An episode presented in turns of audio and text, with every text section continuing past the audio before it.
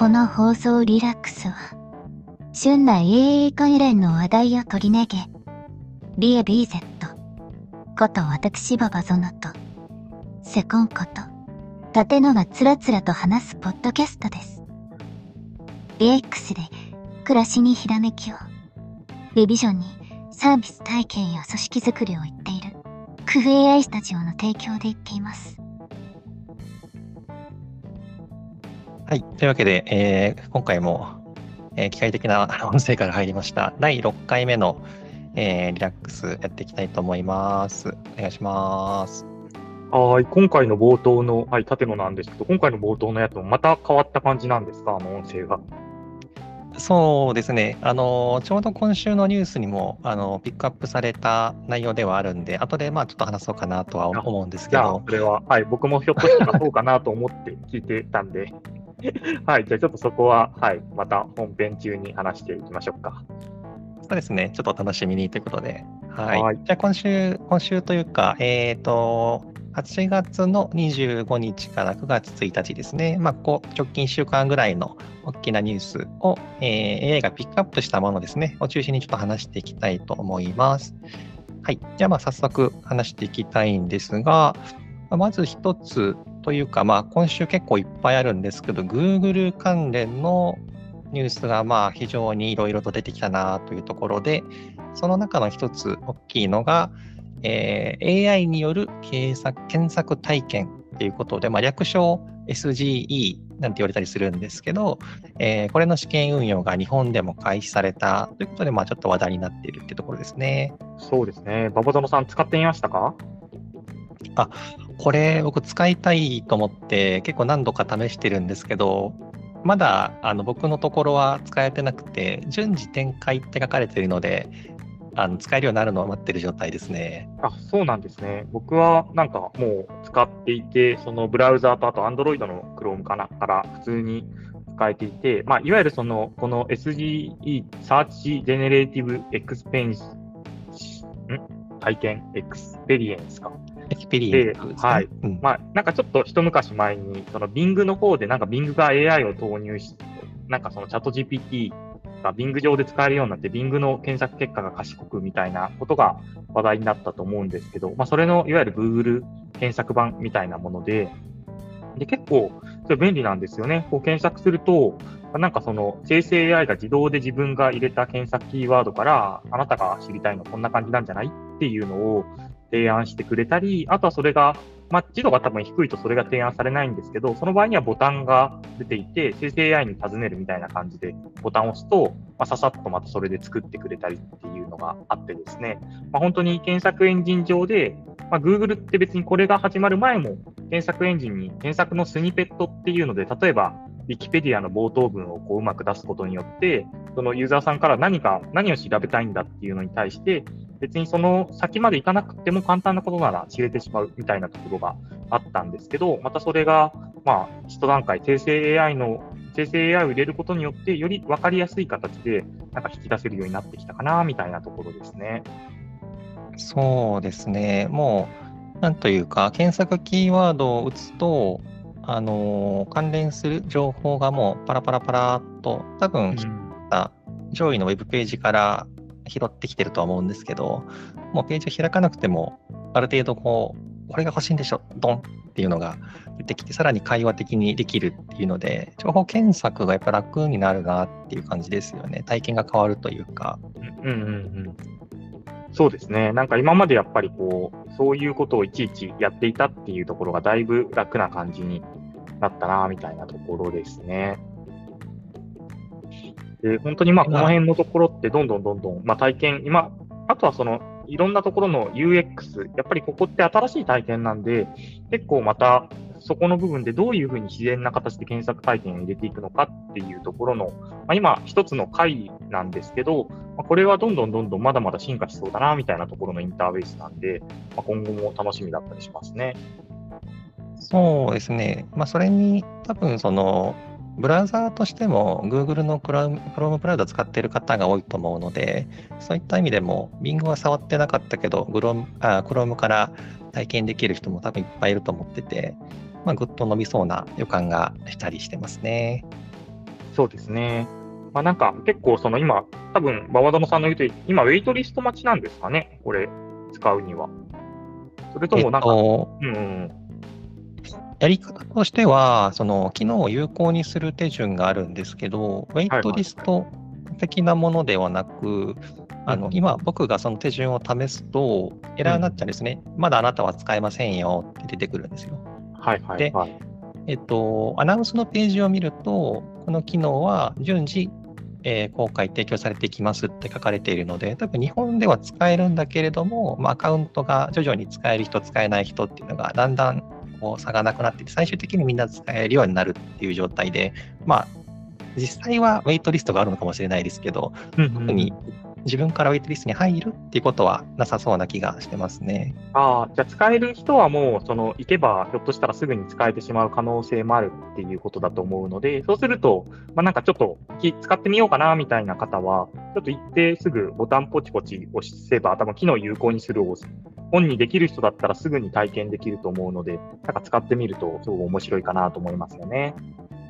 そうですね。これ、うんあの、今日話した内容の記事のリンクとかも、ポッドキャストのところに貼ったりするので、そこから、はあの、有効にする方法とか書かれているので、まあ、気になったらちょっと後で見てみてくださいっていうところですね。はい。はい。でまあ、続いて、えー別のえーニュースになっていくんですけど、これまたまあ Google 関連ではあるんですが、トピックとしては、えーというか見出しですね。見出しとしては、AI 対応のデータベース AlloyDB.AI と Office ツールの AI 支援 DuetAI が登場で、まあ、あるんですけれども、まあ、どちらかというと多分あの DuetAI っていうのが結構大きなポイントかなというもので、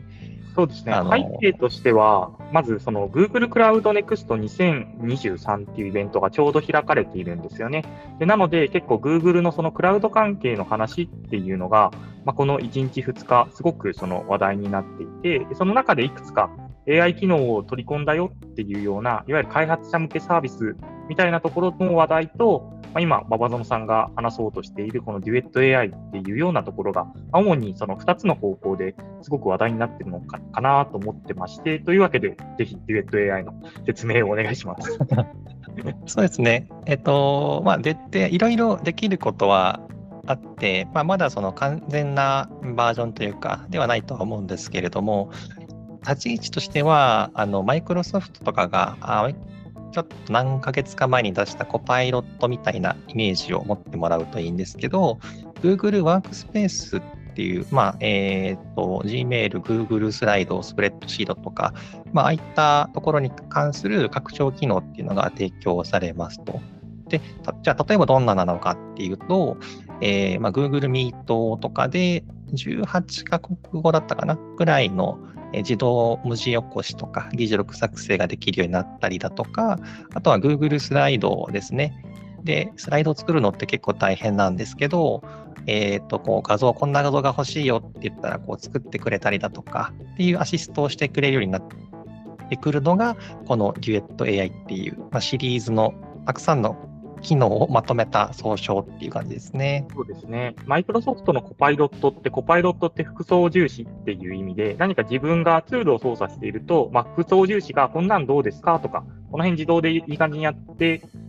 あげますよみたいなことをいろいろ提案してきて、で僕自身もそのコパイロットってコードを書く方のコパイプログラムのコードを書くコパイロットはもう手放せなくなっているんですけど、でそれがどんどんどんどん、いわゆるその実務のその Office365、マイクロソフトだったら Office365 とかですし、Google だったらじゃあ今回 Google ワークスペースの Google Docs とか、その他いろいろなものに自然な感じで入ってくるっていうので、これが入るとすごく、なんかいろんなところの業務回線が、すごくとりわけ Google ワークスペースを使っている人は、すごくスムーズに進みそうだな感が出てきていて、なんか面白そうですよね。面白そうというか、普通に便利そうと。そうですね。まあ、ただ、えっ、と、確かプラン的にははっきりと明示されたのかな。ちょっと何とも言えないんですけど、一応月額いくらっていう、まあ、プラスオプションにはなると思うんですけど、多分相当業務効率を図れると思うので、まあ、かなり大きな布石というか、施策を打ってきたなって感じですね。そうですね。なんかもう、こんなことができますよっていう機能とか動画とかは、まあいろいろ出てるんですけど、例えば Google Meet のオンライン会議とかだと、じゃそのオンライン会議で話した内容の文字起こしっていうのはもちろんのこと、じゃあ話した内容の中から、例えば ToDo リストを勝手に作ってくれるだとか、なんか本当にこうなったら便利なのにな、みたいなところとかを、まあいろいろ今の段階からその意欲的に取り込んでいってると、取り込まれてるような機能が、かなりいろんな部分でこう、見られるので、そうするとじゃあ自分たちが業務で当たり前にやっているっていうのの AI のなんかアシスタントサポートがどんどんどんどんより当たり前になっていくよなみたいなことを結構その見ているいくつかの機能の中ではすごく今からでもぜひ使ってみたいものが、たくさんあったりする感じなんですけどたださっき BBZ さんが言った通りなかなかお高めな値段設定になりそうなので、ま、そこはギャルな Google みたいに思って見てましたね。そうですね。まあでも多分一度使ったら手放せないんだろうなってことで、うまいなって思ったりしてますね。そうなんですよね。今も個人でコパイロットとか使ってますけど、これコパイロット5000円になるけどっていきなり値上げされても、5000円でもこれは払うしかないなみたいなことにこう なるぐらい僕は結構ヘビーに使っちゃってるんで、まあ、なんかそういう人たちにとって、そういうのが割と AI のアシスタントが当たり前になっていくってなっていったときに、まあそれなりにそれを使うのには費用かかるよね、みたいなのは致し方ないのかなと思いますね。まあ、いずれにせよ、ちょっと本当に、えー、Google 周りはすごい勢いで AI 周りのあの更新出してますんで、まあ、今後も引き続き要チェックかなっていうところですね。そうですね。はい。で、じゃあ次に行くんですが、次は、えーまあ、Google じゃないんですが、えっ、ー、と、まあ、メタ社ですね。メタ社が出した、えー、コードリャマっていうものが、えーまあ、これはあのプログラムとかですね、コードを生成するのに特化したものを、えー、出しましたよっていうことで、まあ、結構優れた能力を持っているということで、まあ、結構話題になっているというところですね。そうですね。で、まあ、これらが出てきたのって、もちろんこれでコード生成できるよっていうことって、いろいろな何かのドメイン、何かの目的に特化したファインチューンっていう、その何か目的のものを達成するための生成系 AI っていうのがすごい作りやすくなったなっていうのの背景でもあって、もともとメタ社が公開しているリャマっていうところのリャマバージョン2っていうのがつい1ヶ月前ぐらいに出たんですけど、そのラマのバージョン2がその商用利用可能で、かつかなり性能がいい。僕も結構その試しているんですけど、すごいそのモデルパラメータの割にはすごく性能がいいので、こういう感じで、こうなんかいろいろなもの、この用途にはこういうその、なんだろう、生成 AI を使うといいよみたいなところが、もう今の段階からでもどんどんどんどん一気に広がっていきそうな予感がするんで、すごく未来が期待されるような技術がどんどんどんどん応用されて、こういう形のコード開発支援とかに組み込まれていってるな、みたいな感じがしますね。そうですね。まあ、あの、まあ、コード生成といえば GitHub のコパイロットとかがすごくまあ使われてると思うんですけど、うん、あれはどちらかというと、もう提供されたサービスを使うだけだったりしますけど、まあ、このコードレマとかだと、まあ、自分でこうチューニングしてあげたりすると、まあ、自分好みのというか、コードを作ってくれるようにもできたりすると思うので、そういった意味でも多様性がどんどん出てきそうだなっていう感じですね。うんうんまあ、コード生成周りについては、まあ、このぐらいと時間が 押してきたので、えー、次行きたいと思うんですけど、えー、と、これも、あの、すごく大きな話だったと思うんですけど、えー、企業向けのチャット GPT、まあ、エンタープライズっていうのが、えー、提供開始されましたと。これはもう、すごく、なんでしょうね、反響が 大きい内容で、もともとオープン AI って特に企業向けっていうのがなかったんですが、まあ、企業向けにまあ、安全な環境を用意しますよであったりだとか、あとは GPT-4 っていう、まあ、一番今性能がいいと言われているものを制限がなく使えたりだとか、まあ、いろんなメリットがあるプランを、まあ、ようやくと言っていいのかな、まあ、出してきたっていうところですね。そうですね。なんか結構ね、この辺のところってオープン AI のこの GPT って、じゃあマイクロソフトの Azure の方の GPT でもみたいなところの、なんか兼ね合いとかがあってなかなか出せないのかなと思っていたら、結構今やっと出てきたなっていう感じがしますよね。そうですね。マイクロソフトの Azure でもまあ企業向けのやつとかがまああったりはするんですけど、まあ本家本元が出してきていて、まあ一番個人的にすごいなっていうのはやっぱり速度が全然違うらしいっていう、まだ使えてないので、あれなんですけど、っていうのが大きいのと、まあ、ただ価格はオープンプライスにはなってないので、まあ、要相談っていうところが、ちょっと面白いなと思って見てたりしますね。そうですね。エンプラは、まあ、お金は結構かかるというのがありながらも、セキュリティだったり、あとはそういう安定運用や速度が一定以上しっかりと出るみたいなところから、結構、高くてもちゃんと使うかみたいなところのモチベーションが働くんで、まあ、その辺をバランス取ってうまく、その、機能リリースしてきたな、みたいな感じがしますね。そうですね。まあ、ちょっと個人的にはいち早く使いたいんですが、まあ、まずはちょっとお値段とご相談ということで、えー、まあ、なんとか検証したいなというところで、はい、ここについてはまこのぐらいで、次に行こうかなと思います。はい、でえー、っと、次はですね、これはあの、まあ、音声系の AI の話になって、読み方ちょっと正しいかわからないんですけど、えー、バリーなのかな？バリーかバールイなのか？X っていうのが出てきてですね、まあ、これは何かというと多言語のテキスト読み上げモデルですね。なので、うん、えっ、ー、と、文章を打ったら、その文字を読み上げてくれるっていうものなんですけど、もともといろいろこういうのはあるんですが、これの何がすごいかっていうと、3秒ぐらいですね、短い誰かの音声を事前に登録しておくと、その人が喋ったかのように、えいろんなテキスト文字を言ってくれる、喋ってくれるっていうのが、このモデルのすごいところですね。そうですね。なんかこの辺のところは、まあ、 text to speech っていうところもすごいですし、このモデルの、このやっぱり一番、僕自身は一番大きいなって思うのは、自分がその、このモデルに数秒間声をアップロードするだけで自分の声をやっぱり真似て発言してくれるっていうところは、まあ、それが、まあ、精度っていうところはさておき、すごく手軽にできるようになったっていうところは、すごく今後こ、この辺のところがさらに進化が進みそうだなっていうところをすごい感じましたね。そうですね、本当に、まあ、自分じゃない声にもできたりはするんですけど、例えばこう、多言語翻訳スピーチみたいなことも可能になると思います、自分が日本語で喋って、それを例えば英語に変換して、自分が喋ったかのようなトーンで話せるとか、まあ、すごいなんか、夢が広がるなっていう技術だと思ってますね。そうですね。よくあのフェイスニュース的、フェイスニュース的なものとセットでは語られがちなんですけど、やっぱりそういうところの自分のこの声っていうのの情報を認識して別の声に変換するっていうもので、かつそれが、ね、そのトランスレート、翻訳もできちゃうっていうと、本当に翻訳こんにゃくの時代みたいな感じですよね。自分が話した声がそのまま英語で、日本語でこういうふうに話した声が自動で英語に変換されて、かつ自分のその発音のような感じでこう変換されるっていうような技術だったりして、で、なんかこういう話をすると、え、でも使うのすごく難しいんでしょっていうふうに思うかもしれないんですけど、実はこれはもうなんか URL 先でこうデモをすぐ動かせるものが公開されているんで、まあ、そこで本当にいじるだけで、例えば自分の声を英語で喋らせてみるみたいなこともできますし、なんかそういうことがいろいろできたりするんで、もう気軽に試せるっていうところでも、すごいその、なんだろう、お、すごいなって思ったところでもありますね。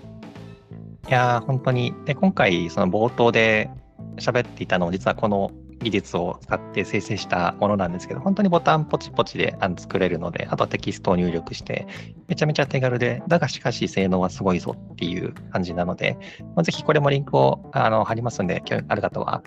試してみてもらえたらなと思います。はい。ということで、結構あの、毎回 AI のピックアップしたニュースだけだと、あの時間が余って、我々がピックアップしたものを喋りがちなんですが、今回も結構いろいろあって、もうちょうどいい時間かなっていうところで、まあ、ちゃんと1週間あの抑えるところを抑えてるかなっていう感じがしますので、今週はまあこのぐらいで、えー、終わろうかなと思います。はい。で、えー、最後にあの先ほどのモデルのえー、さよならの合図を あの作ってきましたので、またそれをちょっと流して終わりたいと思います。はい。それでは、また次回の放送をお楽しみに。